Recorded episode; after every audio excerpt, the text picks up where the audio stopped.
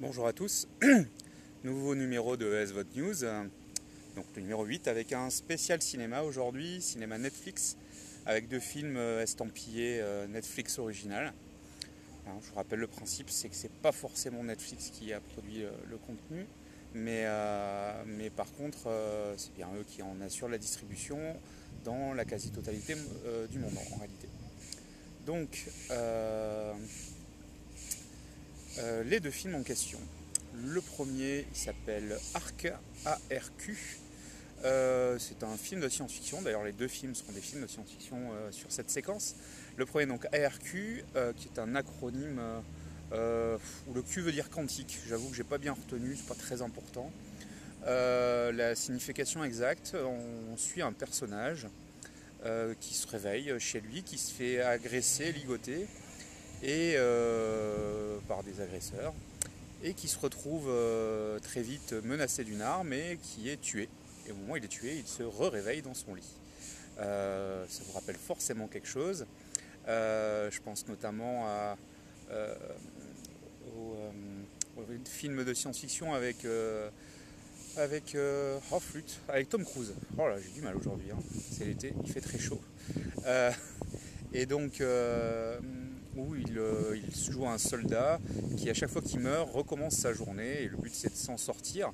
Là euh, c'est la même mécanique sauf qu'on est dans un huis clos, hein. tout se passe dans la maison euh, du protagoniste où il y a quelque chose qui crée cela, je vous en dis pas plus. et qui donc va essayer de, bah, de, trouver la bonne solution pour sortir de cette boucle. Voilà. un scénario qui est très facile au départ, qui s'enrichit avec le temps. Euh, la répétition n'est euh, pas trop présente, même si on recommence la journée, etc. Mais avec quelques éléments de plus euh, que simplement aller plus loin, etc. Donc voilà, un film divertissant. C'est pas le film de SF de l'année, encore moins de la décennie. Mais ça traite le sujet des boucles temporelles qu'on connaît assez bien en SF. De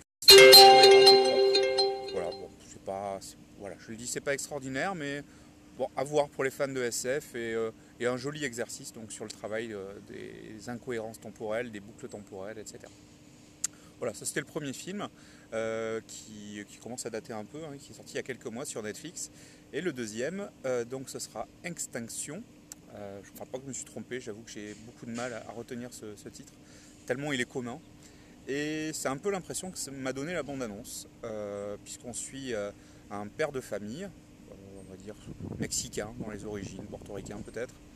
Euh, pas grande importance, c'est juste que si vous avez vu euh, les deux Ant-Man, et notamment le dernier, euh, l'acteur qui joue le père de famille, qui est le héros, donc qui va devoir protéger sa famille d'envahisseurs, hein, qu'on voit dans les bandes annonces, envahisseurs extraterrestres, eh bien c'est l'acteur qui joue le copain de Ant-Man, qui dirige la société de sécurité, qui est complètement loufoque et complètement barré, et là, il a un personnage voilà, de père de famille euh, plutôt, euh, euh, plutôt responsable, sérieux, qui sait être fort et dur quand il faut. Voilà. Donc intéressant de le voir dans un autre registre, en tout cas. Rien que déjà pour ça, le, film est intéressant. Ensuite, moi je vous dirais, allez jusqu'au bout. J'avoue que le début du film m'a laissé un peu, un peu perplexe. Je trouvais, je trouvais ça très commun. J'avais l'impression que je devinais largement ce qui allait se passer euh, avant, euh, avant le début, euh, enfin avant que ça arrive plutôt. Et, j'avais raison. Donc c'est vrai que la première heure, ça m'a donné un peu ce sentiment. Le film dure une heure et demie. Donc j'avais un peu l'impression de dire bon, bah, j'aurais pu écrire le scénario. voilà, c'est évident ce qui suit, c'est très téléphoné, etc. Et puis finalement, l'avancement fait que ben, on peut arriver à être surpris, plus ou moins et que le film prend une dimension euh, bien plus intéressante que la simple survie face à, face à un envahisseur. Donc, euh, donc moi je vous le conseille, alors c'est le film du moment, hein. il est sorti je crois la semaine dernière sur Netflix, ou la semaine d'avant peut-être. Euh, ben, c'est plutôt réussi, alors pareil c'est un divertissement SF qu'on a peut-être déjà vu, mais qui a une jolie production, qui est pas du tout mauvais. voilà, qui, voilà, un direct tout TV ou un direct tout vidéo euh, il est parfait, il est même plutôt haut de gamme pour ce type d'exercice. donc typiquement le cinéma de Netflix pour Netflix.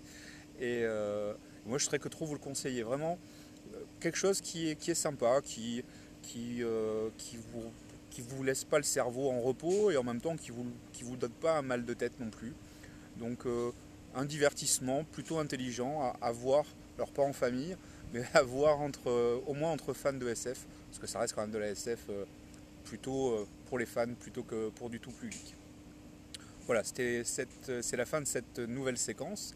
Donc deux films, je le redis, Arc avec des boucles temporelles et Extinction avec une survie face à une invasion extraterrestre. Deux films Netflix, euh, j'ai vu le week-end dernier, qui, euh, m'ont permis de passer de bons moments. Et je vous invite à, les découvrir aussi parce que bah, je pense qu'ils valent le coup euh, d'être vus et, donc de profiter de, cette production qu'on trouve que sur la SVOD et qui est faite pour la SVOD clairement. Hein, c'est vraiment pas du film euh, grand public et typiquement des films qui, n'ont pas leur place sur TF1, beaucoup trop clivant. Voilà, euh, sur ce, je vous souhaite euh, une bonne fin de semaine, un bon week-end et je vous donne rendez-vous la semaine prochaine pour une nouvelle chronique. Bye bye